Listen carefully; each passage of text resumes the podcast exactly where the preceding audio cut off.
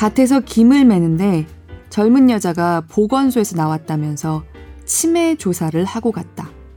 나 사는 동네 아냐고 해서 강원도 양양군 서면 송천리라 했더니 올해 무슨 년이냐고 물어서 2014년이라고 대답했다. 오래 살다 보니 별일이 다 있다.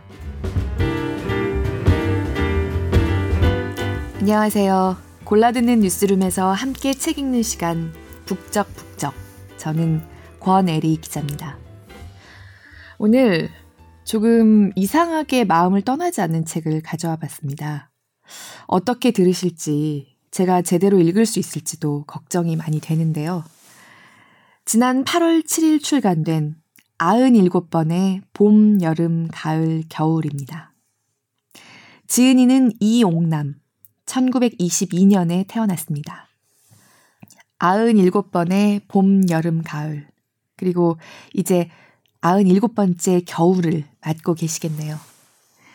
송천 마을에 사시는 이용남 할머니가 지난 30년 동안 써온 일기 가운데 일부를 발췌해 엮은 책입니다.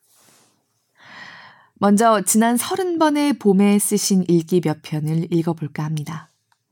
낭독을 허락한 출판사 양철북에 감사드립니다.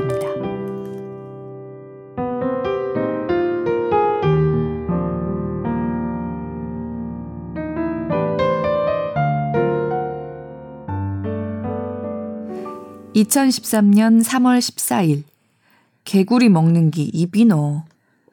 개구리가 울었다고 밀양집 할멈이 와서 얘기했다. 나는 아직 못 들었다.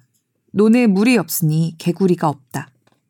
그 전에 공수전 갑부기 할멈 살았을 땐 개구리를 구워서 다리를 들고 몸에 좋다고 이거 먹어보라 해서 내가 그기 입이냐고 개구리를 먹는 기 입이 너 하고 내밀어 쐈는데 그 할멈제이도 오래 못 살고 죽었다. 1993년 3월 17일 속초장 날씨가 맑고 따뜻했다. 속초장에 갔다. 건추와 모든 것 수입은 15,000원, 점심값 1,200원, 가고 오고 차비 제한이 13,000원 수입된다. 겨우 의료보험과 전화요금은 되겠다. 그래도 비료와 밭가리는 아직도 어디서 어떻게 매려날지 모르겠다. 아침에는 경기도 작은 며느리한테서 전화가 왔다. 그래도 돈 이야기는 못했다. 어떻게 해서라도 내 힘으로 살아보려고 노력이 드는 대로 있는 힘을 다 써서 하는 데까지 해봐야지. 저녁에는 텔레비와 시간 보내고, 낮에는 홈이 들고, 밭에 가는 기 취미 생활이다. 2003년 3월 24일, 봄나물. 아파트에서 나생이를 캐가지고 또 쑥도 되려서 좀 보태고 달래도 좀 캐고 고둘빼기 좀 캐고 그래 네 가지를 봄나무를 해가지고 아침 7시 차로 장에 가서 큰맘 먹고 팔려고 땅에다 신문을 깔고 면 무더기를 만들어 놨는데 장사꾼 여자가 오더니 하는 말이 저기서 형님 오는 것을 보고 뭘 가져왔나 하고 빨리 왔다고 무조건 오더니 한 무더기에 얼마냐고 물어서 천 원이라 하니 덮어놓고 다 주워 담고는 만 원 주고 더 안 주네. 그러니 내가 앉아 팔면 만 오천 원은 만들 수 있는데 이제는 나이 많으니 시장에 앉아 있기도 창피하고. 그래서 에이 그만 집에 와서 일하고 또 내가 덜 받으면 장사꾼 여자가 좀 이문이 더 남겠지 하고 그냥 주고 8시 차로 집에 와서 일을 많이 했다. 2002년 3월 20일 꿈에 본 것 같구나. 큰딸이 온다기에 주려고 개울 건너가서 원추리를 되렸다. 칼로 되리는데 비둘기가 어찌나 슬피 우는지 괜히 내 마음이 처량해져서 눈시울이 뜨거워지네. 그래도 원추리 나무를 뜯어가지고 집에 와서 점심 먹고 아래 밭에 가서 두엄을 폈다. 두엄을 펴면서 집을 바라보니 누가 집으로 들어가기에 큰딸이 온 것 같아서 얼른 일어서서 집으로 오는데 진짜 딸이 왔네. 정말 반가웠지. 그런데 금방 가니 꿈에 본 것 같구나. 2006년 3월 26일 맑음. 까마귀는 일 하나도 않고. 오늘은 일요일이라서 연속극이 없다고 아침으로 감자씨 뜨고 남은 무거리 몇 개 깎아서 삶고 라면 반봉 분질러서 끓여 먹고 저 건너 밭에 가서 하루 종일 김맸다. 산에서는 투둑새 우는 소리에 마음이 설레고 일은 어느 것을 먼저 해야 할지 맘만 바쁘다. 매일 하는 일인데 그리도 일이 끝이 없는지 아무리 해도 자리가 안 난다. 까마귀는 일 하나도 않고 굶어서 사는지 먹고 사는지 날마다 깍깍 짖기만 한다. 그래도 못을 먹으니 살겠지. 요즘에는 개구리 잡아먹는 건가? 2007년 3월 24일. 불보기. 오늘은 나 불 보는 차례인데 비가 온다. 비가 오는데 뭔 불이 타랴. 일부러 싸놔도 안 타겠지. 그래도 맡은 책임이 있는데 집안에 들어앉아 있을 수도 없고 책임대로 하느라 마을 회관에 갔다. 마을 회관에 갔더니 젊은 사람들한테 꾸지람만 들었다. 비 오는데 누가 불 싸놓는다냐고. 이런 날은 불 봐야 일당도 안 나와요 한다. 도로 내가 미안해서 부끄럽고 내가 왜 갔나 하는 생각이 들었다. 내가 책임 때문에 왔지 무슨 일당 때문에 왔나. 왜 오나가나 피퉁알이나 들으면서 살아야 되나. 이내 집으로 내려오고 말았다. 날씨조차 속을 썩히네. 그런데 생각지도 않은 쎄빠또가 와가지고 딱 듣기도 싫은 말만 떠들다가 가고 이제 이 글을 쓴다. 1988년 4월 1일 비. 비가 오니 괜히 마음 심란해지는구나. 아침에 일어나서 밥을 먹으려고 막 차려서 먹으려고 했는데 아들이 온다. 그래서 같이 앉아서 먹으니 얼마나 기분이 좋았는지 밥맛도 더욱 맛있게 먹었지. 자식이 무언지 같이 있는 기 좋고 맘도 흐뭇하고 즐겁다. 한 세상 살다 보면 이럴 때도 있다 생각한다. 1996년 4월 30일. 오늘은 날씨도 맑고 기분도 상쾌하고 오전에는 달의 순을 따고 오후에는 망나물 뜯어왔더니 삶는 동안 시내버스가 오더니 나물 좀 팔라고 해서 3천원을 받았다. 얼마 되지는 않지만 기분 좋다. 언제나 남에게 구구 사정 안 하고 살라나 했더니 이만하면 남에게 피해 없이 사는 것을 왜 그리도 가난하게 살았는지. 2002년 4월 11일 맑음. 아침에 춥기에 텔레비 앞에 앉아서 책을 읽는데 글쓰기 책 16쪽과 17쪽을 읽다 보니 미국 놈들이 상대도 못할 놈들 같다. 어떻게 사람을 멧돼지 다루듯 할 수 있을까? 그런 놈들을 가까이 두고 그것을 좋다고 젊은 아이들은 머리에 새빨갛게 물을 들여가지고 다니고 있으니 나는 그것이 못마땅해서 꼴도 보기 싫다. 세상이 어떻게 될 것인지 큰일이요, 걱정이다. 책을 읽고 나니 잠도 안 오고 세상에 그 어린애들 생목숨을 그렇게 끊어버렸으니 그 어린이 부모들은 얼마나 속상하고 아파했을까. 생각하니 나도 눈물이 앞을 가린다. 그런 되지만도 못한 놈들이 어디 또 있겠나. 2010년 3월 10일. 오늘은 해가 다 보인다. 그렇지만 구름은 잔뜩 끼어 있다. 오늘은 마리아 선생님 책을 다 읽었다. 읽다 보니 배울 점도 많고 여러 아이들 키우고 가르치느라고 마음도 많이 상했을 것 같다. 여러 아이들 공을 들여서 끝 맞추느라고 맘고생하고 깊은 속을 썩혔을 것을 생각하니 책 읽으면서 내 눈으로 보는 것처럼 눈시울이 뜨거워졌다. 2003년 4월 29일 비 어제 저녁에는 읍내 손자 집에 가서 저녁 먹고 딸과 같이 자고 아침 먹고는 집에 와서는 딸을 돈을 조금 줬는데 안 가져가고 도로 옷 속에다 넣어두고 갔네. 다시 그것을 꺼내놓고는 한참 보다가 눈물이 나는구나. 그래잖아도 비 오는데 보내고 마음이 아픈데 그 돈이나 가져갔으면 어떻겠나 생각하니 너무도 걸리는 게 많고 고민도 이만저만한 게 아니네. 텔레비전을 보니 중국에는 병이 있다 하니 막내 놈도 걱정이고 얼른 귀국했으면 좋겠는데 그만 모든 게 다 부모 못 만나서 그런 고생하는 것 같고 이런저런 생각에 잠이 오지 않네. 딸을 보내고 텅 빈 방에서 나 혼자 누우니 천장만 쳐다보다가 이제 펜을 든다. 밖에는 비가 오고 조용한 빈 방에는 똑딱똑딱 시계 소리밖에 안 들리네. 2006년 5월 19일 흐림. 아래밭에 콩을 심었다. 콩을 심는데 바로 머리맡에 소나무가 있는데 소나무 가지에 뻐꾹새가 앉아서 운다. 쳐다봤더니 가만히 앉아서 우는 줄 알았더니 몸을 이리저리 돌리면서 힘들게 운다. 일하는 것만 힘든 줄 알았더니 우는 것도 쉬운 게 아니구나. 그렇게 힘들게 우는 것을 보면서 사람이고 짐승이고 사는 것이 다 저렇게 힘이 드는구나 하는 생각이 든다. 그렇게 힘들게 운다고 누가 먹을 양식이라도 주는 것도 아닌데 먹는 것은 무엇을 먹고 사는지. 몸을 이리저리 돌리면서 힘들게 우느라고 고생하는 것을 보니 내 마음이 아프다. 못을 먹는 것을 알면 먹을 양식이라도 주고 싶구나. 옛날에는 뻐꾸기 소리 난 다음 깨씨를 부으면 기름이 덜 난다고 했다. 그런데 나는 뻐꾸기 울고 3일 있다 부었는데 가물어서 아직 안 올라왔다. 2002년 5월 8일. 아침에 일어나서 고구마를 다 죽은 것을 심긴 했는데 살 것인지 두고 봐야지.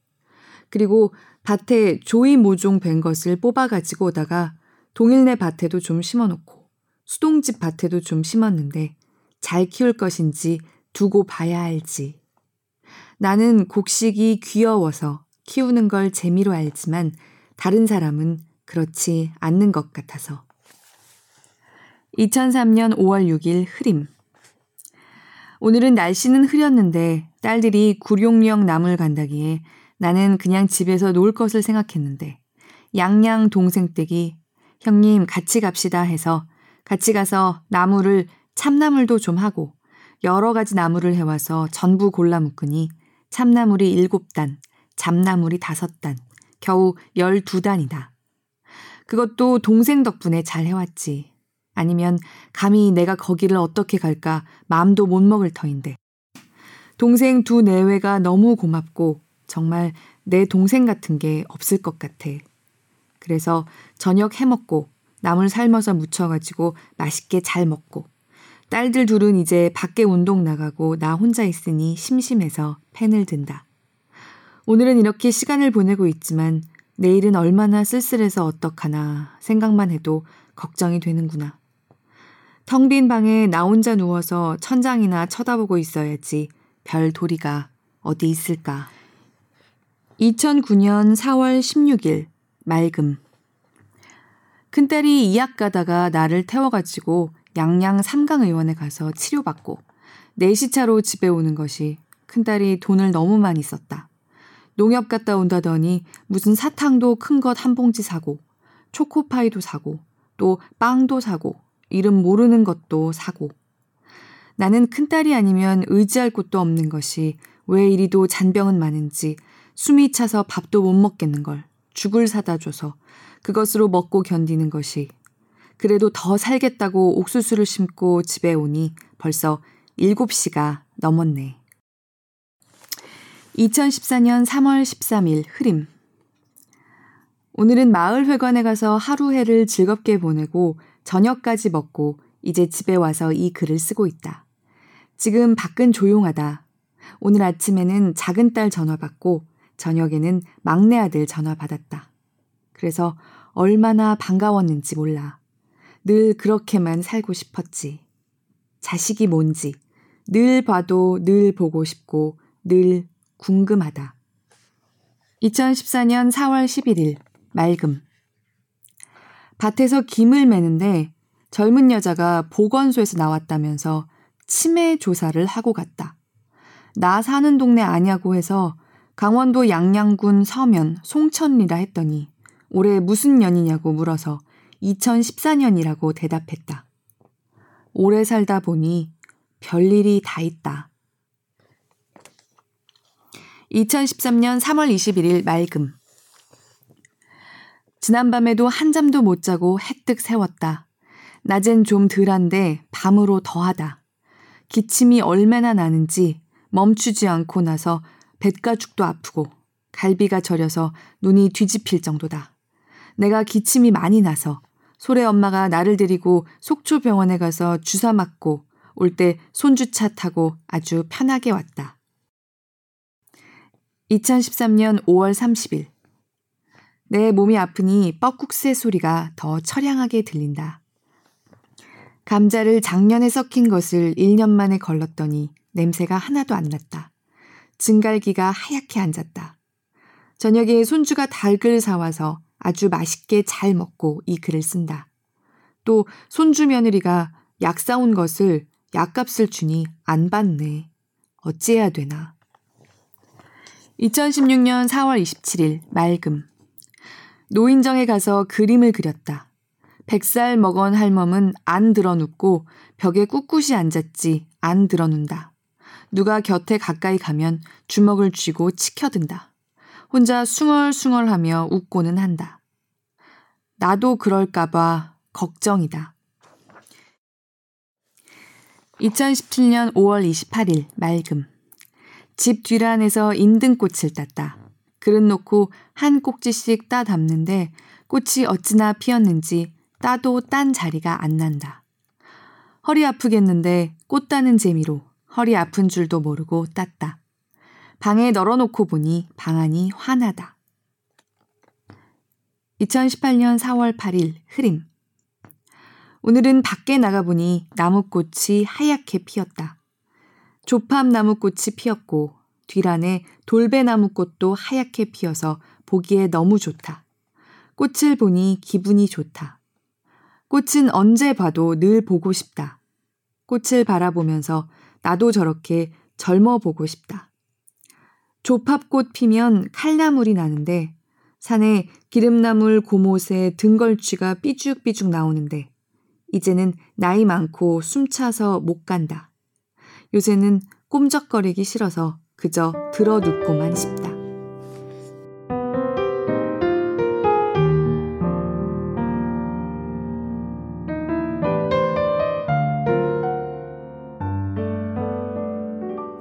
이용남 할머니는 한평생 농사를 지으셨어요. 고향과 지금 사시는 곳을 벗어나 본 적도 별로 없으신 것 같습니다. 당연하게도 할머니의 일상을 써내려간 일기에는 언뜻 비슷비슷하게 들리는 이야기가 반복됩니다. 꾸밈도 없고 사투리나 틀린 맞춤법 같은 것도 일부러 꽤 살린 느낌이 들게 편집됐습니다. 그런데 천천히 읽고 있으면요. 할머니의 시간들이 점점 제 앞에서 부풀어 오르는 것 같은 느낌입니다. 책을 덮기가 힘들다기보다 덮어지지가 않았습니다. 일기 문학이라는 것, 사람이 일기를 쓴다는 것에 대해서 오랜만에 새삼 많은 생각을 했습니다. 모든 사람의 인생은 한 권의 책이다. 펼치는 페이지마다 모두 붓다라는 구절을 예전에 한 친구가 들려준 적이 있습니다. 어디서 나오는 구절인지는 모르겠습니다. 참으로 오랜만에 그 말이 마음 깊숙한 곳에서부터 떠올랐습니다. 이 일기에는 유독 반복되는 문장이 특히 두 개가 있습니다. 사는 게 왜 이렇게 힘이 드는지, 그리고 자식이란 게 뭔지. 사실 이용남 할머니의 일기를 읽지 않아도 우리 다 어디서 많이 듣곤 하는 말들이죠. 흔히 말하는 상투적 구절이라고 하면 딱히 반박할 말은 없습니다. 하지만 할머니의 일기를 읽어 내려가다 보면 그 두 구절이 얼마나 깊숙하고 절실하게 참으로 깊이 공감할 수밖에 없는 새로운 언어로 다가오는지 아마 느끼실 겁니다. 올해 97세 이용남 할머니는 책을 펴내면서 작가의 에필로그도 쓰셨습니다. 그런데 이 에필로그가 명작입니다.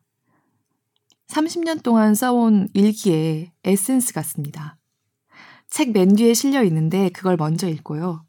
30번의 여름. 그 여름의 일기 몇 편도 잇따라 읽어볼까 합니다.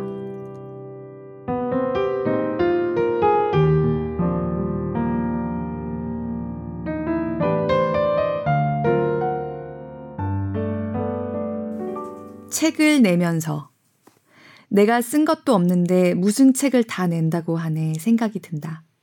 어려서는 그렇게 글씨가 쓰고 싶은 것을 아버지께서 못 배우게 해서 못 써보고 그것이 원이 돼서 부엌에 불 떼면서 부죽갱이로 재 그려내서 재 우에 가짜 써보고 나짜 써보고 이렇게 배워서 그저 그렇거니 하고 있었지 절대 글한다는 표정을 안 했습니다.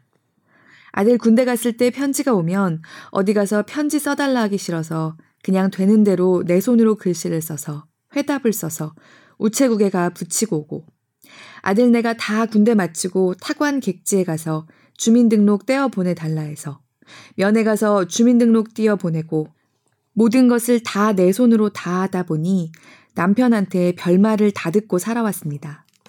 풍구독의 쥐새끼처럼 면회고 조합에도 드나든다고 그런 소리까지 들어가면서 살았답니다. 그럭저럭 살다 보니 세월이 다 지나가고 남편이 저 세상 가고 나 혼자 살다 보니 적적해서 글씨나 좀 나아질까 하고 도라지 가서 판 돈으로 공책을 사서 쓰기 시작한 것이 손주가 그것을 일기라고 소문을 내서 이렇게까지 되었습니다. 한편 생각하면 고맙기도 하고 민망스럽기도 합니다. 나는 어릴 때부터 일복을 타고 나서 일을 할 때가 행복하고 일을 해야 내 정신을 붙잡고 정신이 나는데 나이 많아 숨차고 일이 줄어드니 일기라고 쓸 것도 없습니다. 오늘 아침에는 마당에 나가 호미로 풀을 쪼는데 뻐꾸기가 울어서 딸한테 깨모를 부었냐고 물어보니 아직 안 부었다고 합니다. 전에는 뻐꾸기 울기 전에 깨모를 부어야 기름이 잘 난다고 했는데 이제는 날씨가 바뀌어서 뻐꾸기가 울고도 한참 더 있다가 깨모를 붓는다고 합니다. 콩도 전에는 소만에 심었는데 지금은 하지가 다 되어서 심고 모든 것이 옛날과는 많이 달라졌습니다. 벌써 나와 동갑은 먼저 가고 나 혼자 남았는데 나는 왜 이렇게 오래 사는 건지 걱정이 된답니다. 2018년 봄 서면 송천리 이옥남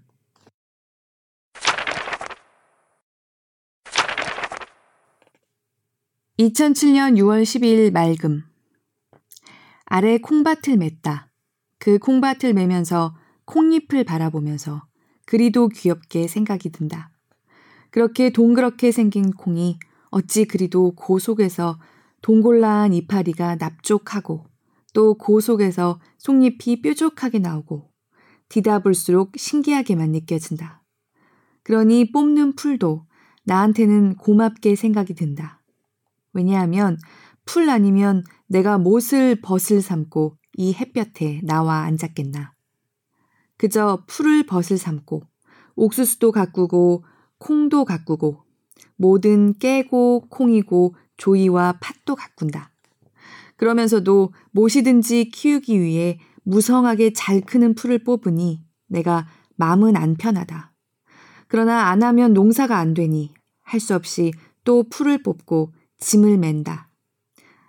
뽑아놓은 풀이 햇볕에 말르는 것을 보면 나도 마음은 안 좋은 생각이 든다. 그래도 할 수 없이 또 짐을 메고 풀을 뽑으며 죄를 짓는다. 1999년 6월 6일 흐림, 오후의 비. 날씨가 흐려서 콩밭 비었는 데를 다 파트로 지었다. 오후에는 손자가 학교 마치고 건너 밭에 갔다가 비를 맞으며 집에 와서 저녁밥에도 손자가 돼지고기를 사와서 아주 즐겁게 잘 먹고 조금 있다가 손자는 집에 가고 나 혼자 쓸쓸하게 남아진다. 그래도 손자가 형광등을 사서 달아줘서 대낮같이 밝다. 손자가 가까이 와 있으니 든든하고 즐겁다. 2000년 6월 23일 비. 오늘은 비가 와서 아래 밭에 가서 깨 모종을 하다가 집에 와서 점심 먹고 앞개울에 빨래 가서 빨아다 널고 지금 이제 펜을 든다. 지금 밖에는 가랑비가 온다. 또 깨 모종했으면 좋겠는데 영 을스니언스러워서 그만 포기하고 그냥 쉰다. 내일이라도 비 그치면 심지. 남 다 안 하는데 나 혼자 하려니 또 흉볼 것도 갖고 해서 포기하고 그냥 만다. 모든 곡식이 비가 오니 생기가 나는 것 같아. 깨도 시들어졌던 것이 다 살아나고 그새 큰 것도 같아. 뻐꾹새 우는 소리가 오늘은 전혀 안 들리네. 비가 오니 새는 귀찮겠지. 2002년 6월 8일. 벌써 집을 떠난 지 8일이 되었구나. 용인에 와 있으니 아주 편하고 좋은데 집에 일 생각하니 불안하고 마음이 답답하다. 에미는 볼일 보러 나가고 애들은 학교 가고 나 혼자 남으니 고향 생각 간절하네. 할 수 없이 현관문 열고 바깥을 나가보니 보슬비 오기는 하나. 그것이 얼마나 와야 콩을 심을지 마음이 착잡할 뿐이다. 이슬비도 많이 오면 잔비가 큰 방울이 되고 큰 빗방울이 모여 흘러내리면 도랑물이 되고 이곳저곳 여러 도랑에서 모이면 강물이 되지. 강물은 큰 바다로 한도 끝도 없이 밤이고 낮이고 무조건 가기만 하고 한 푼의 여비도 챙기지 않고 그저 묵묵히 가기만 한다. 어느 누가 오기를 바라지도 않건만 어느 누귀를 바라서 가는 걸까. 생각하면 한스럽기 그지 없구나. 날마다 잠만 자니 너무 심심해서 낙서를 한다. 괜히 내가 와 있으니 약 다려주느라고 애미만 고달프게 한다. 얼른 집으로 가야지. 2002년 6월 9일. 경기도 용인 딸네 집에 가서 다리 아파서 손자한테 가서 침 맞고 일주일 만에 집에 와보니 곡식도 몰라보게 크고 풀이고 뭐고 말도 못하구나. 김도 엄청나게 크고 모든 게 다 일주일 놀다 완 것이 손해가 많이 난 것 같구나. 앞밭 고치 모두 제때 동여매지 않아서 넘어지기도 하고 부러지고 그저 볼수록 마음 아프고 어느 일을 할지를 모르겠다. 다리는 침 맞아서 좀 덜 아프긴 하나 크게 난 줄도 모르겠고 그저 맘만 바쁘다. 그리고 아이들이 용돈을 돈보기가 10만 원, 큰 딸이 5만 원, 또 작은 딸이 5만 원. 그래서 전부 20만 원이 된다. 고마우면서도 마음은 아프다. 지희들도 빚을 지고 살면서 돈을 주니 말이다. 2003년 6월 24일 흐림 요즘에는 새소리가 많이 들린다. 뻐꾹새 우는 소리는 늘 들어봐도 마음이 슬프다. 저녁에 소종새 우는 소리가 들리면 처량한 생각에 잠을 설치고 아침 5시 되면 꾀꼬리 우는 소리에 곤하게 자든 잠도 활짝 깬다. 곤히 자다가도 정신이 나는 것 같다. 앞마당가에 백합꽃이 봉오리가 생기더니 한 20일 정도 되니까 6월 20일부터 피기 시작하더니 오늘 사흘째 되니 다 활짝 피었다. 문 열고 밖에 나가면 백합 냄새가 향이 너무 확 난다. 참 귀엽고 만져보고 싶다. 하얀 백합이 보기에도 깨끗하고 즐거워서 사람도 그와 같았으면 좋겠다.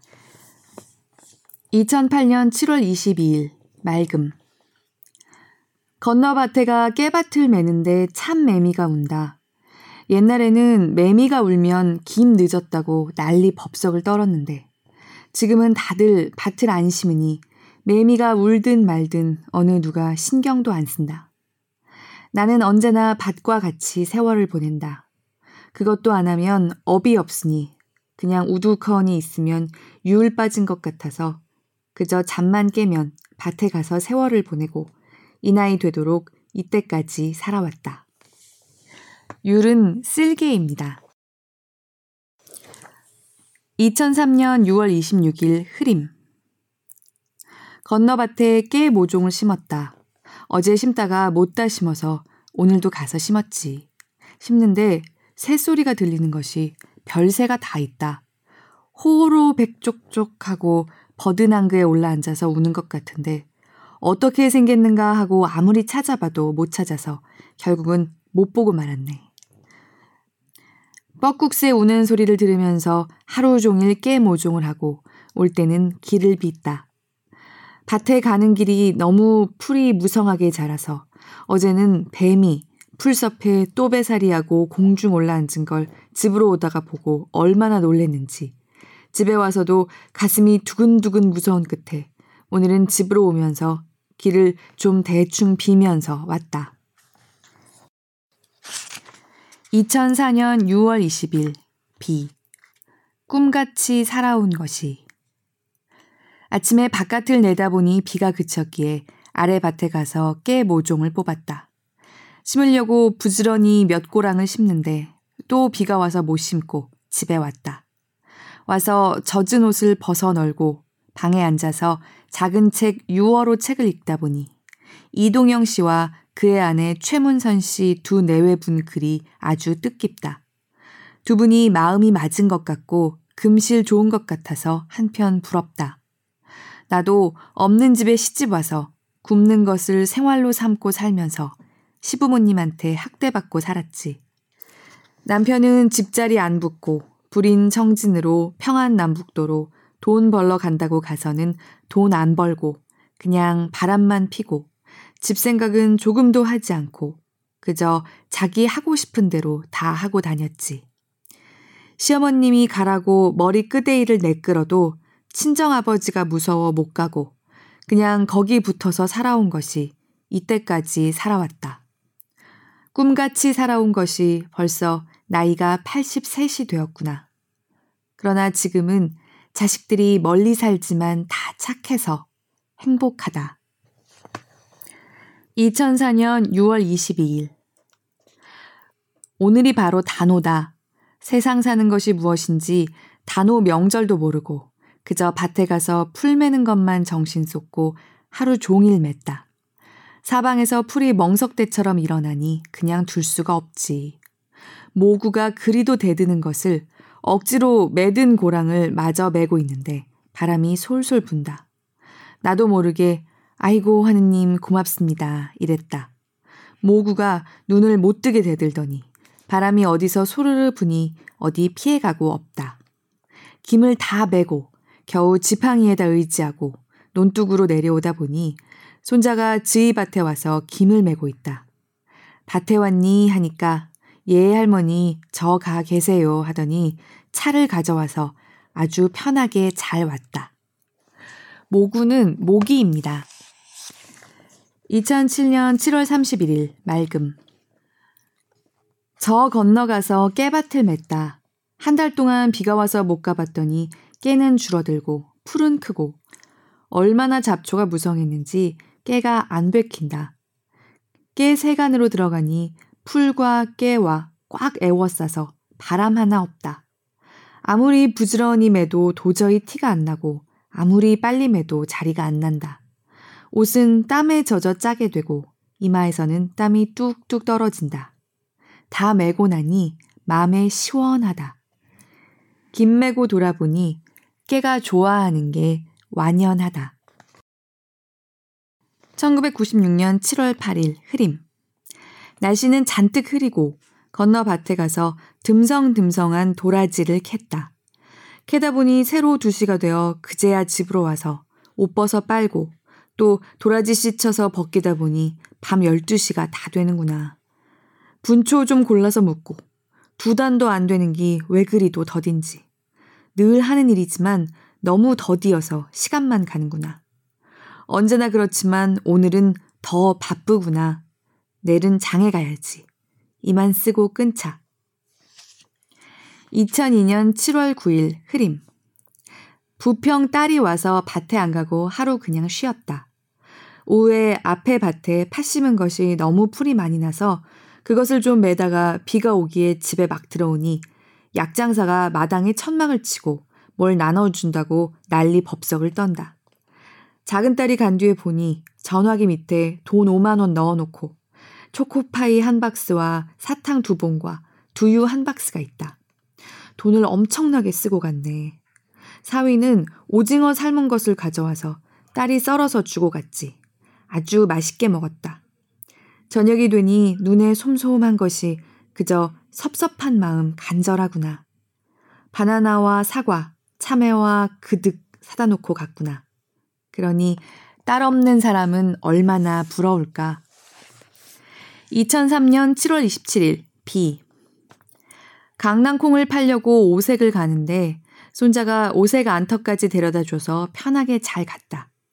강낭콩을 들고 막상 한 집 한집 쥐인을 찾아서 강낭콩 좀 사라고 이야기를 하니 말하기를 우리는 콩 안 먹어요 하고 또 어떤 분은 장에서 사왔다고 안 사고 우리도 강낭콩 있어요 하고 그러다 보니 누가 시킨 것도 아닌데 내가 왜 이렇게 치사스럽게 사나 생각이 드는 것이 괜히 내 자신이 부끄러운 생각이 드는구나.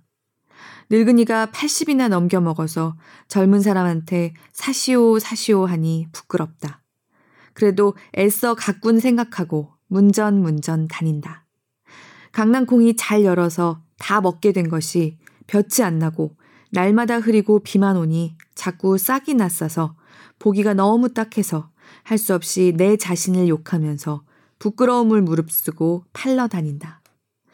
비 오는데 손자까지 고생을 시키면서 이젠 이런 생활을 하지 말아야지 하면서 집에 왔다. 집에 와가지고 아파트에 나가보니 저걸 또 어떡하너 싶다.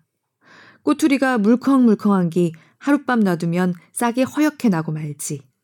날만 좋으면 말리련만. 날마다 비만 오니 말리지 못하고 애써 가꾼 걸 그냥 버릴라니 아깝고. 그래서 그놈의 강낭콩을 또 따가지고 앞 냇가에 놀러 온 사람들한테 가서 팔고 이 글을 쓰고 있다. 2009년 7월 25일 흐림. 비가 올 것 같아서 쌍날까봐 아래 밭에 가서 강낭콩을 걷었다. 생거는 따로 까서 얼리고 단단하게 여문 건 섞이면 보기 싫으니까 자주 색깔하고 알락알락한 거랑 눈가리만 빨간 거랑 색깔대로 따로 깠다. 콩이 꼬투리는 다 비슷한데 까놓고 보면 다르다. 심글 적엔 막 심어도 깔 적에는 골라놔야지 보기 좋지. 어차피 먹을 거 안 골라도 되지만 골라놓으면 빨간 강낭콩은 빨개서 이쁘고 그냥 강낭콩은 깨끗해서 이쁘고 여러 가지 섞이면 보기도 싫고 그렇게 하루 해를 보냈다. 2007년 7월 24일 흐림. 아래 콩밭을 다 메고 도랑을 매다가 못 메고 말았다. 금년의 생일은 너무 즐겁게 보낸 것 같다. 며느리가 용돈을 5만원 주고 또 증손녀 둘이 다 공책과 연필 두 개나 사왔네. 너무 오래 살다 보니 증손녀한테 선물을 다 받아보는구나. 2007년 7월 28일 맑음 어제는 저녁에 텔레비를 틀어놓으니 가요 무대가 나온다. 그런데 사랑방에 새끼 꼬는 노래가 나오네. 그 노래는 막내 돈보기가 잘 부르는 노래이기 때문에 그 노래가 나오니 갑자기 돈보기가 생각나서 눈시울이 뜨거워진다. 자식이라는 게 무엇인지 잠들기 전에는 늘 보고 싶다. 2003년 8월 8일 맑음. 오랜만에 날씨가 맑아서 정말 반갑기도 하고 하늘님이 고맙기도 한 생각이 든다. 그래서 건너밭에 김을 매다가 너무 덥기에 당나무 그늘 밑에서 좀 쉬는데 매미가 빨리 집 매라고 맴맴맴맴 어찌나 허리를 빨리 꼬불꼬불 잘도 놀리는지 그것을 바라보면서 대체 너는 제주도 좋다 하는 생각이 든다. 나는 입으로도 그렇게 재빨리 못하겠는데 허리로 재빠르게 꼬불낭 꼬불낭 하며 소리를 내는지. 매미야, 나도 너처럼 예쁜 소리를 낼 수 있었으면 좋겠다. 2004년 8월 24일, 맑음. 늘 흐리고 비가 오더니 오늘은 맑아서 고맙고 정신이 나는 것 같다. 마음이 기쁘다. 콩을 두돼 담가서 불궈 가지고 양양 가서 갈았다. 소태에 불 떼고 두부 만들어 애들이랑 맛있게 먹었다. 그저 내 손으로 농사 지어서 애들과 모여서 먹는 재미로 일 힘든 줄 모르고 더워도 더운 줄 모르고 재미로 여기고 한다.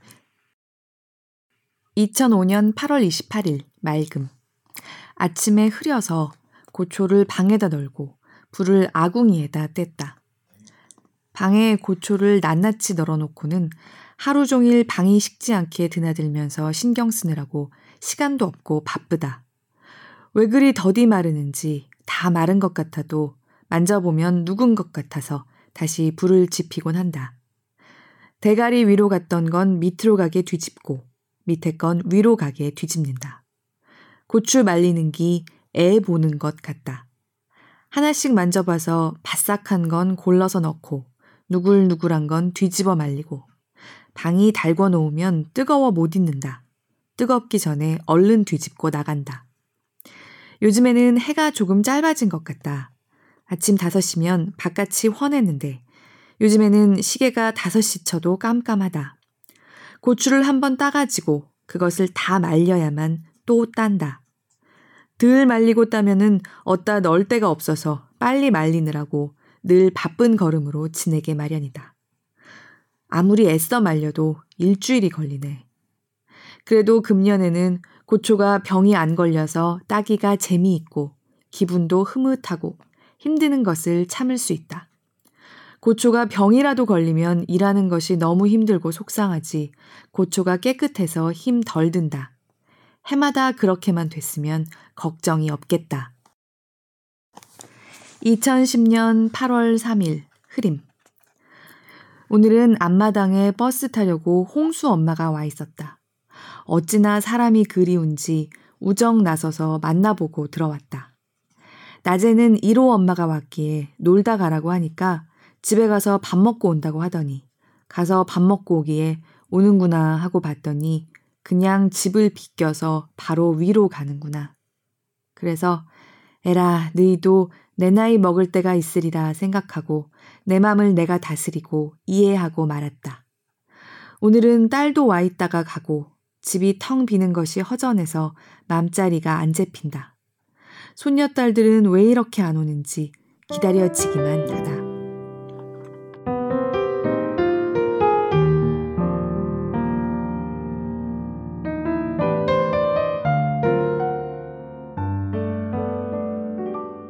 이용남 할머니는 평생 해오신 것처럼 뻐꾸기와 소쩍새를 벗삼아 강낭콩 심고 깨 심고 하루도 쉬지 않으십니다.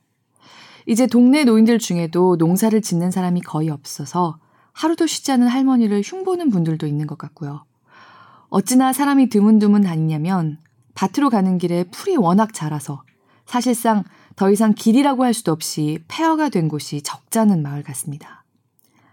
자식들은 대부분 외지로 떠나고 막내 아들은 중국이란 먼 나라까지 가서 할머니는 더욱 애가 타시고 친구들과 동생들은 치매에 걸리거나 돌아갑니다. 외롭고 쓸쓸하고 화가 나고 자식들이 멀리 살아서 사람들이 나를 무시하나 해서 분을 내시는 날의 일기도 있습니다. 그리고 군데군데 조금씩 나오지만 할머니의 삶은 참 답답할 정도로 아팠던 날들이 많았습니다. 지금도 늘 걱정 근심에 쉬운 날은 많지 않습니다. 하지만 마음이 부산해도 일을 하고 마음이 쓸쓸해도 일을 하고 눕고 싶은 날도 몸이 아픈 날도 일을 하면서 이렇게 성실히 하지 않으면 쓸개 빠진 삶이지 하고 또 일어나서 일을 하고 밤에는 일기를 씁니다. 조금이라도 수확해서 이제는 좀 부끄럽다 하시면서도 성실하게 내다 팔고 그리고 외지에서 바삐 살다가 찾아오는 자식, 손자, 이웃들과 거둔 걸 나누어 드시고 또 그런 날은 너무너무 즐거웠고 행복합니다. 가끔 차를 타고 국도 같은 길을 지날 때 커다란 고무 바구니에 나물 채소를 가득 싣고 팔러 나오신 할머니들을 뵙곤 했습니다. 굽은 허리에 그 큰 바구니를 치시고 힘드셔서 어쩌나. 여기 먼지도 많을 텐데. 그런 생각한 적은 있지만요. 솔직히, 아, 저분들은 지금 무슨 생각을 하고 계실까 생각해 본 적이 없는 것 같습니다. 그분들 중에 이용남 할머니도 계십니다.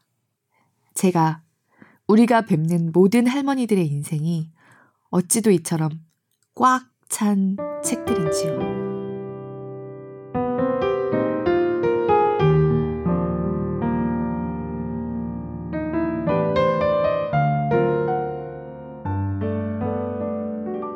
2002년 9월 3일. 아침 식전에 참깨밭에 가봤더니 참깨가 다 입을 벌려서 있는 기 꼬투리가 마치 제비새끼 입 언저리에 허옇게 돌아간 것처럼 희끗해끗하다.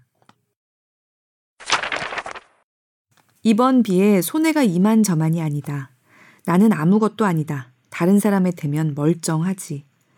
다른 동네 보니 방에 흙이 차서 묻힌 걸 파내는 걸 보니 세상에 어떻게 사나 싶다. 아래 논화리는 산태 날 것 같지 않은데도 산태가 났다. 툭 붉어진 산에 소나무가 뱃쑥한 기 왜 산태가 났는지 모르겠다. 하긴 바람이 좀 불었나. 빗물이 푹 빼서 땅이 흐물흐물한 데다 바람이 흔드니 산등개이가 훌떡 벗어졌지. 비 오는 걸 보니 나 열다섯 먹던 애 포락하던 거하고 똑같다. 병자년에 물이 허리만큼 차올라서 밤중에 성안골로 피했다가 날이 밝아오니 구들배만 올롱하게 남았다. 군에서 아침밥으로 주먹밥 한 뭉태기 주는 걸 먹었다. 이번에도 비가 밖에스로 하루 진종이라고도 밤새도록 퍼붓더니 그렇게 천지 개벽을 했다. 집 잃은 사람들 보니 너무도 애처롭다. 어떡하겠나. 힘을 내서 일어서야지. 상평 방앗간 집이 이번 태풍에 물에 잠겼다고 해서 전화해서 가까웠으면 도왔으면 좋겠다고 했더니 방아제이가 전화해주니 고맙다고 오신 거보다 고마워요 한다. 마음이 안 됐다. 방아제이가 착하고 알뜰해서 주인이 가나 안 가나 잘 찌주더니 전기가 끊겼다가 3일 만에 이제 오늘 저녁 8시에 전기불이 오니 돌아가신 부모님 오신 데나 반갑다. 포락은 산사태고요. 오신 데나는 오신 것처럼입니다. 1997년 9월 29일 저녁 8시에 바깥 가로등불을 내 손으로 껐다. 집에 와서 생각해보니 분한 맘에 견딜 수 없다. 내가 왜 이렇게 존재 없는 사람인가. 그렇게 알아듣도록 말했건만 또다시 불을 켜놓니 너무 무시하는 것 같구나. 언제나 더 무시를 안 받을까. 나도 남한테 하느라고 했건만 이럴 때 너무 외로운 생각도 드는구나. 내가 친척이 있다면 이럴 때 의논이라도 해보지. 생각할수록 분함을 이길 수 없네. 어느 누가 알아줄까. 가로등을 켜두면 콩이 여물지 않는다고 합니다.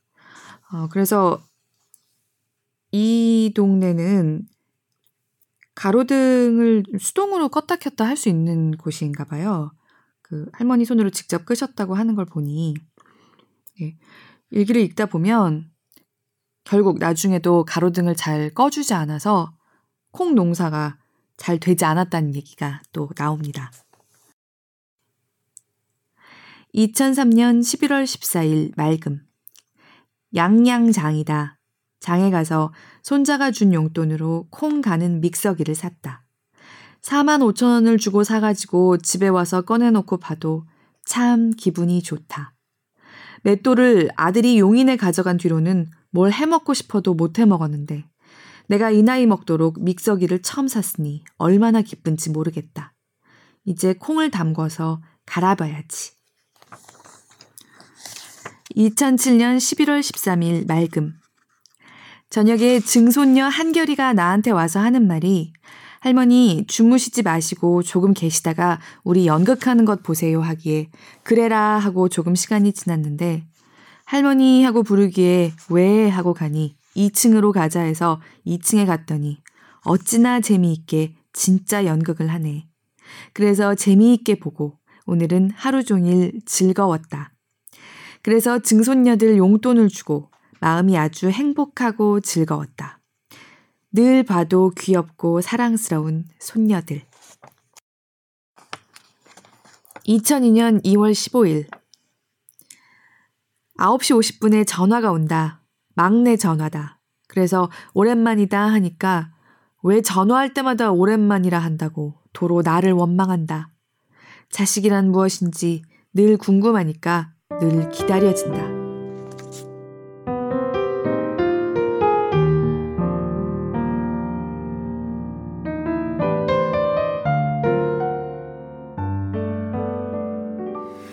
이용남 할머니의 일기는 할머니의 외손자 탁동철 선생님에 의해 세상으로 나왔습니다.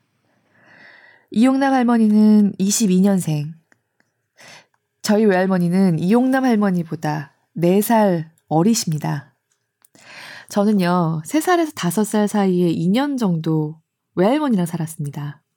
정확히 얘기하면 엄마가 동생을 낳고 건강이 좀 안 좋으셨던 적이 있을 때 저희 집이랑 외할머니 댁을 오가면서 생활했어요. 저희 외가도 시골에 있었습니다.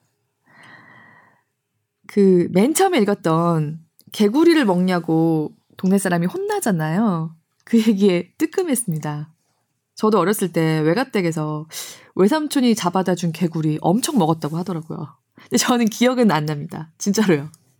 근데 이제 그곳을 제 일가 친척들 모두 떠난 지 오래됐고 다 아파트촌이 됐습니다.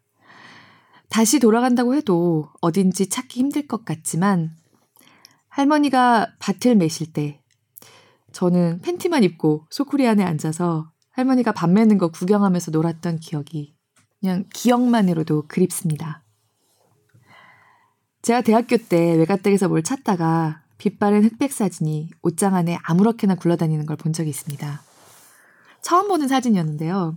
그 사진 안에 웬 혼자 키가 훌쩍 크고 언뜻 보면 서양 여배우 같이 생긴 엄청난 미인이 한복을 입고 여러 사람들이랑 어울려서 눈살을 찌푸리고 서 있었습니다.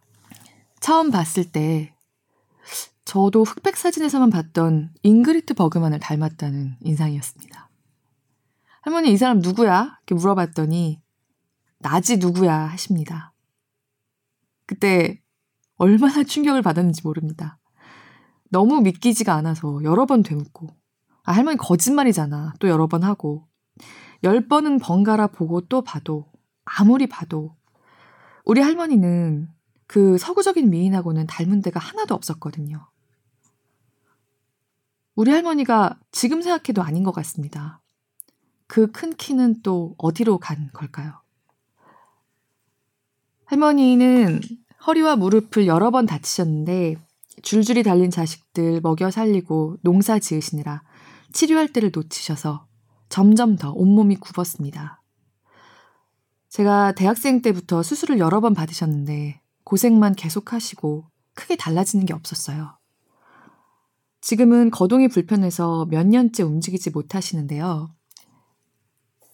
마지막으로 서 계신 걸 봤을 때 몸이 거의 90도까지 굽었던 것 같은 기억이 납니다.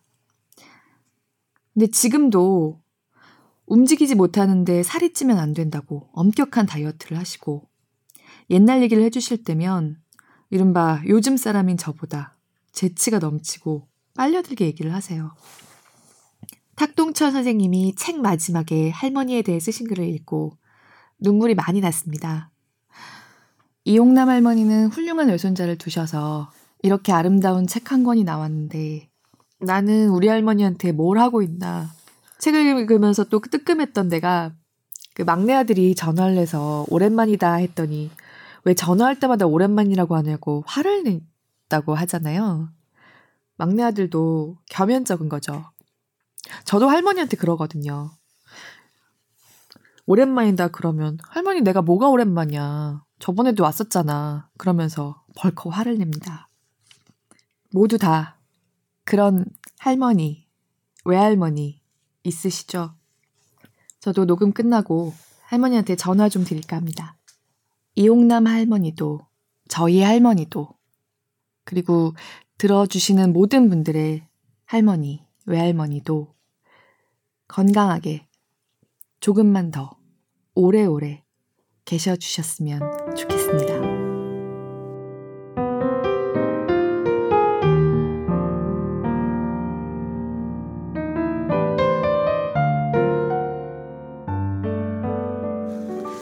(1999년 1월 22일) 몽실이 책 다 읽었다. 재미있게 읽었다. 다 읽고 나니 허전하다. 어디 그런 책 있으면 또 읽고 싶다. 바깥은 춥고 냉랭해서 나가기도 싫고 방에 그냥 있으니 심심해서 그저 책이나 있으면 읽고 싶다. 2002년 12월 6일 비 오늘은 작은 책을 읽고 있습니다. 풀 뽑는 이야기가 재미있군요. 봄내 여름내 한철 쉴 사이 없이 아침 5시부터 일어나면 밭에 가서 한 포기 풀 뽑는 일이 첫 인사지요.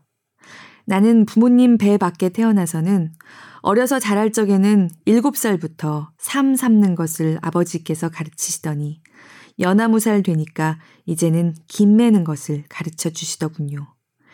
글이라는 것은 국문조차도 못 배우게 하시고 그저 삶 삶고 여름에는 김 매고 그것밖에 안 가르쳐 주셔서 지금 80이 넘으니 부모님이 원망스럽게 생각이 됩니다. 9살 먹던 해 음력 2월 달에 어머님 잃고는 소 다섯 마리 여물 끓이는 그 물을 우물에 가서 내가 다 연하르고 했지요. 조그마한 동이로 연하르니 이웃 사람들이 하는 말이 쟤는 물을 너무 많이 여서 키 안 큰다 했지요. 그저 자나깨나 일밖에 모르고 자라서 지금도 일밖에 모르고 산답니다. 비가 와서 일 못하고 작은 책을 들고 읽다 보니 사람마다 산다는 것이 왜 그리도 힘이 드는 것인지 조향미 선생님이 쓴 글을 읽으면서 많은 생각 듭니다. 이 세상에서 선생님이면 제일 좋은 줄 알았더니 글을 읽고 보니 선생님들께서도 고생이 그렇게 되시는 줄 정말 몰랐습니다. 저는 80평생을 호미로 땅만 파고 살아서 머리에 신경은 써본 적은 없습니다. 갈수록 태산이라더니 정말 배울수록 고생이로군요. 2002년 2월 3일, 맑음. 날씨가 따뜻하고 바람도 안 불고 조용해서 기분이 좋다. 서광농협 조합장께서 마을에 오셔서 좌담 회의를 하시고 또 농협 출자에 대해서 이자 잔액을 손수 가져오셔서 개인에게 다 돌려줘서 참으로 고맙게 잘 받고 기분도 참 좋은 날 같아서 지금 일기를 쓰고 있다. 작은 책 읽는 중에서 박영숙이라는 분이 쓴 글이 머리에서 늘 맴돈다. 어려서부터 고생을 많이 한 것 같아서 글을 읽으면서도 생활이 내 머리에서 자꾸 맴도는 것처럼 안타깝다. 추송렉 씨 글 읽으면서 많은 생각이 든다. 사람마다 잘 사는 사람도 많건만 고생으로 사는 사람이 더 많다고 본다. 책 읽는 내가 살던 생활과 비슷해서 글을 읽으면서 눈물이 자꾸 앞을 가리기도 하고 너무 비극이라서 가슴이 답답할 지경이구나. 사람마다 지내보면 똑같은 사람인데 다른 사람은 안 그런데 나는 왜 이런가 싶었는데 책을 읽다 보니 이렇게 고생하는 사람이 덜어 있구나 싶다. 어제 개하러 갔다 오니 작은 책이 와 있어서 지금까지 계속 보고 있다. 마음 같아서는 대번 다 읽고 싶은데 밤에는 글씨가 작아서 눈 어두워서 못 읽고 겨우 낮에만 읽으니 답답하다. 1998년 2월 12일 갈벌집에서 여럿이 놀다 보니 앞론에서 꿩 세 마리가 변 낫을 주워 먹다가 두 놈은 길가에 사람 오는 눈치를 채고 날아가고 한 놈은 계속 모이를 실컷 주워 먹고 있는 것을 보면서 사람이고 짐승이고 담이 커야 되겠다 싶다. 겁내고 달아난 놈은 자기 몫을 다 못 먹고 갔으니 어디에 가서도 마음이 안 편했을 것이다. 극이 눈에 솜솜해서. 오늘은 논의 얼음이 다 녹아서 볕낫이 많았을 것을 생각하면서 말이야. 1997년 2월 5일. 삼척 손자 내외가 왔다. 반가웠다. 그런데 용돈 5만원까지 준다. 참으로 고마운 마음 못에다 비하리. 저희 할아버지가 살아계셨으면 얼마나 즐거워하실까 생각하네. 살다 보면 이럴 때도 있구나 하고 느껴지네. 저 산 너머 해질 무렵에는 한없이 외롭고 쓸쓸한데 오늘은 이 세상에서 내가 제일인 것 같구나. 2003년 2월 23일 비 오늘은 아침 10시에 리장님 차로 양양군청에 가서 성금 10만 원 내고 11시에 갈천차로 집에 왔다. 대구 지하철 화재 난데 보내달라고 조금이나마 보탬이 될까 하고 가져왔다고 하니 영수증을 보내줄까요 해서 영수증 필요 없다고 했다. 없이 사느라고 남의 신세만 치고 좋은 일 한 번 못 해보고 그게 한이 돼서 내가 조금이나마 보냈다. 자식 잃고 얼마나 애통할까. 정신이 아찔하고 미칠 지경이지. 아침 9시에 그랬으니 한창 열기가 펄펄 끓는 젊은이들 죽는 게 너무나 애석하고 사진 들여다보고 아무개야 아무개야 하는 게 내가 눈물이 난다. 아이 옷 벗어놓은 걸 껴안고 아이 엄마가 그렇게 오니 사는 게 숨이 붙었으니 살지 사는 게 사는 것 같겠나. 텔레비전 보면 맨 속상하기만 하다.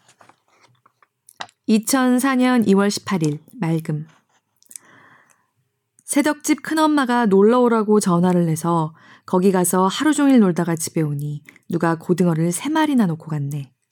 누가 왔다 갔는지 몰라서 혹시 손자가 왔다 갔나 하고 전화를 해보려고 했는데 전화가 와서 받아보니 갈벌집 새댁이 고등어 갖다 놨다고 전화를 주네. 고맙고 그런데 하필 내가 없을 때 와서 좀 놀지도 못하고 가서 미안한 마음 든다. 생전 처음으로 왔다가 그냥 가서 한편 생각하면 그 집이나 우리나 다 외로운 사람인데 다 같이 의지하고 서로 돕고 살아야지 하는 생각이 든다. 하루를 살더라도 의지하고 믿고 살아나가기로 맘먹고 다짐한다. 이제는 날이 풀어진 것 같다. 그저 냉랭하게 춥든 날씨가 제법 더워지는 것 같이 마음이 푸근하다. 2009년 1월 29일. 오늘은 사이골 선생님들이 오셔서 반가웠습니다. 그러나 이불을 두 채나 사가지고 오셔서 너무 선물 많이 받아서 죄진 것 같고 미안한데 나는 아무 보답을 못하니 죄송하고 미안한 생각에 잠이 안 옵니다. 아무 일한 것 없이 늘 선생님들 신세만 지게 되는군요. 그렇게 큰 선물 해오신 선생님들께 잘 대접도 못 해드리고 그저 번번이 신세만 지게 됩니다. 이불 덮을 때마다 생각하게 됩니다. 베개도 아주 푹신해서 좋아요. 자다가도 다시 또 이불을 만져보고는 하지요. 옛날 이불은 무거운데 선생님들이 해오신 이불은 아주 가부어서 좋아요. 폭신하고 따뜻하고 포근해서 좋아요. 신세 잊을 수가 없습니다. 늘 건강하시길 빌겠습니다. 2009년 2월 14일 흐림 오늘은 마을회관에 갔다가 집에 일찌감치 왔다. 손주가 영화 보러 가자 해서 손주 차 타고 손주 가는 대로 따라갔다. 가서는 닭갈비를 맛있게 먹고는 영화를 보는데 재미있으면서도 마음이 아팠다. 소도 나이 많고 두 노친네가 나이가 많은 기 그 농사 짓느라고 고생이다. 그 바깥 노인은 아픈 다리를 긁고 다니느라 고생이고 소도 늙어서 걸음을 겨우 발을 옮겨 놓는 것을 보니 마음이 아프다. 그래도 그 소 우차를 타고 길을 다니면서 농사일하고 밭 깔고 논 삶아가지고 모 심고 김 맨다. 또 고초 농사도 짓는 기 그래도 고초 농사가 잘 되어서 빨간 고초를 많이 따서 말리는 것이 참 대견한 생각이 들었다. 나는 1년 내내 고생하고 농사라고 지어봐도 그렇게 고초를 탐스럽게 못 따고 아무리 애써 고초를 심고 가꿔봐도 그 노인네처럼 고초를 이쁘게 못 키우고 늘 애만 썼지. 고초 한번 그렇게 늠름한 걸 못 따고 해마다 고초는 심지만 왜 그리 안 되는지 억지로 못하겠네. 오늘 영화를 보면서 나 살아완 생각이 나서 맘속으로 눈물이 날 것 같았다. 원앙 소리를 보셨습니다. 2003년 2월 11일 눈 비가 온다. 어제는 딸이 와서 오래도록 있다가 가고 나 혼자 있으니 허전하고 쓸쓸한 맘 뿐이구나. 오늘도 밖에 나가보니 눈이 여전히 오고 늘 그대로 변함없이 날씨는 한결같으니 답답하고 해서 서울 동생한테 전화해 보니 맘만 아프다. 숨이 차서 다니지도 못하고 밥을 못 먹는다고 한다. 어려서 여섯 살 먹고 엄마를 여의고 나는 아홉 살이고 오빠는 열두 살이고 또 남동생은 세 살이고 우리가 모두 사남매가 서모 손에서 컸는데 세살 먹고 엄마 잃은 동생은 잘 커서 군인 가서 전사하고 이제 삼남매 남은 것이 동생이 암만 해도 먼저 갈 것 같은 게 그렇게 마음에 걸려서 밤이 되면 잠도 오지 않고 늘 마음이 허전하고 섭섭한 생각뿐이다.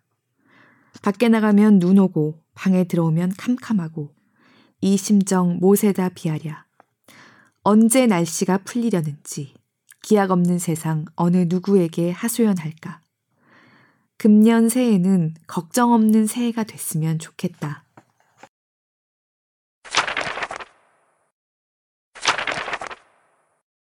할머니 이야기. 할머니는 1922년 양양 갈천마을에서 태어나 17에 지금 살고 있는 송천마을로 시집왔다. 시집와서 낳은 자식들이 자꾸 못 살고 하나 있는 딸조차 시름시름 아프기 시작하자 이웃 마을의 풍수를 보는 분이 유마 양수 지간에 가야 딸 하나라도 살린다고 했다.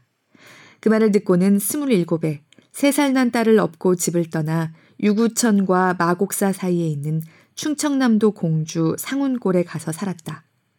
그때 업고 갔던 딸이 지금 우리 어머니니까 이용남 할머니는 나한테 외할머니가 된다.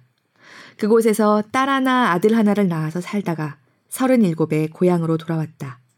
고향에 와서 41살에 아들 하나를 더 낳았다. 할머니 일기장에 늘 그립고 보고 싶은 막내가 그 아들이다. 젖을 못 먹여 거미처럼 팔다리가 가늘고 엉덩이가 뾰족해서 세 살까지 못 걷고 두 손을 바닥에 짚고 엉거주춤 앉았다는 막내 아들. 아홉 살에 잡기 시작한 호미를 올해 아흔 일곱이 된 지금까지 잡고 계시니 호미는 할머니의 평생 동무라 할 만하다. 마당 앞 감나무에는 감자할 만하게 달아버린 호미가 쭉 걸려 있다. 할머니는 얼굴도 몸도 아주 작아서 여름에 깨밭에서 김 매는 걸 보면 깨 포기 사이에 푹 묻혀 보이지 않는다. 깻잎 흔들리는 걸 보고서야 호미지라는 소리를 듣고서야 어디쯤에서 일하는지 짐작할 수 있다. 아홉 살에 어머니 돌아가시고 그 뒤 새어머니가 들어오셨다. 새어머니는 아버지가 읍내 장 보러 가서 며칠씩 집을 비우면 아이들을 구박했다고 한다. 어렸을 적에는 새어머니 원망을 했지만 나이 들어 생각하니 그런 어머니 심정을 이해하겠다고. 새어머니도 자식이 있었는데 두 번 시집 오면서 먼저 있던 자식을 떼어놓고 왔으니 얼마나 가슴에 맺혔겠냐는 것이다. 밥숟가락 하나 더 놓았으면 되는 걸 왜 애미 자식을 생입을 시켰는지 아버지가 참 어두워서 그랬지 하신다. 할머니의 남편은 참 술을 좋아했다. 내 어릴 적 기억에도 할머니 집 뒤란에는 언제나 술병이 그득했다. 그때는 엿장수가 리어카를 끌고 산골 동네까지 왔다. 엿장수 가위가 철꺽거릴 때면 나는 빈병이 가득 쌓인 우리 외할머니네 집이 자랑스러웠다. 병 하나하나가 다 엿이나 마찬가지니까. 남편은 한 푼 벌어오는 법 없이 외상으로 술 마셨고 할머니는 혼자서 남의 집 김매 주고 품팔이에서 남편 외상값 갚는 게 일이었다. 할머니 말에 따르면 남편 죽고 나니 동네에 술 파는 가게가 없어지더라고 한다. 할머니는 스스로 글자를 배웠다. 어렸을 때는 여자가 글 배우면 시집가서 편지질해서 부모 속상하게 한다고 글을 못 배우게 했다. 그래도 어떻게나 글이 배우고 싶었는지 오라버니가 방에 앉아 글 배우면 등 너머로 이렇게 보다가 부엌 아궁이 앞에 제 긁어내서 이게 가짜였지, 이게 나짜였지 써보며 글을 익혔다. 글자는 배웠지만 시부모, 남편 살아있을 때는 글자 아는 채를 하지 못하고 살았다. 그러다가 남편 죽고 시어머니 돌아가신 뒤에 드디어 글자를 써볼 수 있게 되었다. 할머니가 도라지 팔아서 산 공책에 글자를 쓰기 시작한 게 1987년이니 그때부터 지금까지 꼬박 30년 동안 글자를 썼고 그렇게 써온 글자들을 이번에 책으로 묶은 것이다.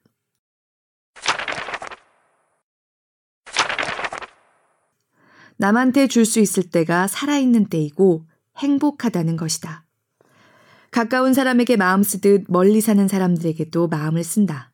어느 해 봄에는 강원도 삼척에 큰 불이 났다. 삼척 어느 마을이 텔레비전에 나와서는 불에 모짜리판이 다 타서 농사 지을 일이 막막하다고 한 모양이다.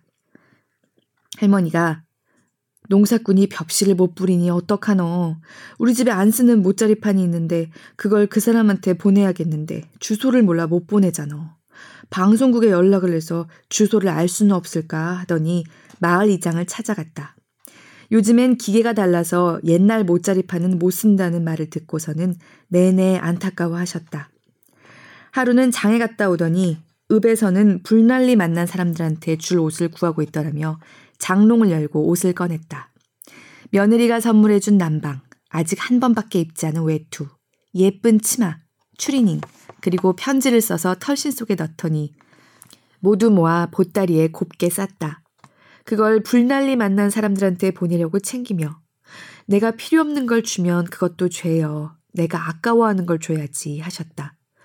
할머니가 털신 속에 넣은 편지글을 그대로 옮겨본다. 화재 본 분들께 뭐라고 말씀드려야 위로가 될지 모르겠습니다. 모든 재산이며 집까지 다 화재 보시고 얼마나 고생이 많으십니까? 저는 송천에 사는 이용남이옵니다. 텔레비를 보고 너무 마음이 아파서 울었습니다. 내 마음 같아서는 돈이라도 좀 보태드리고 싶은데 매사가 부족하니 맘대로 되지 않네요. 그러나 대단찮은 의복이라도 보내니 우선 입으시기 바랍니다. 신발도 한 켤레를 보내니 나는 발이 작아서 신이 작을 것이니 발에 맞는 대로 신으시기 바랍니다. 모쪼록 몸 건강을 빌겠습니다. 이용남 올림. 짐승이나 작은 벌레도 함부로 하지 않는 마음. 곡식을 가꾸고 거두는 모습. 이웃에 대한 정성, 내가 찾고 싶고 우리 아이들한테 찾아주고 싶은 삶이다. 할머니가 오래오래 건강해서 할머니가 연습하는 글자들을 오래오래 읽을 수 있기를 빈다. 2018년 봄, 탁동철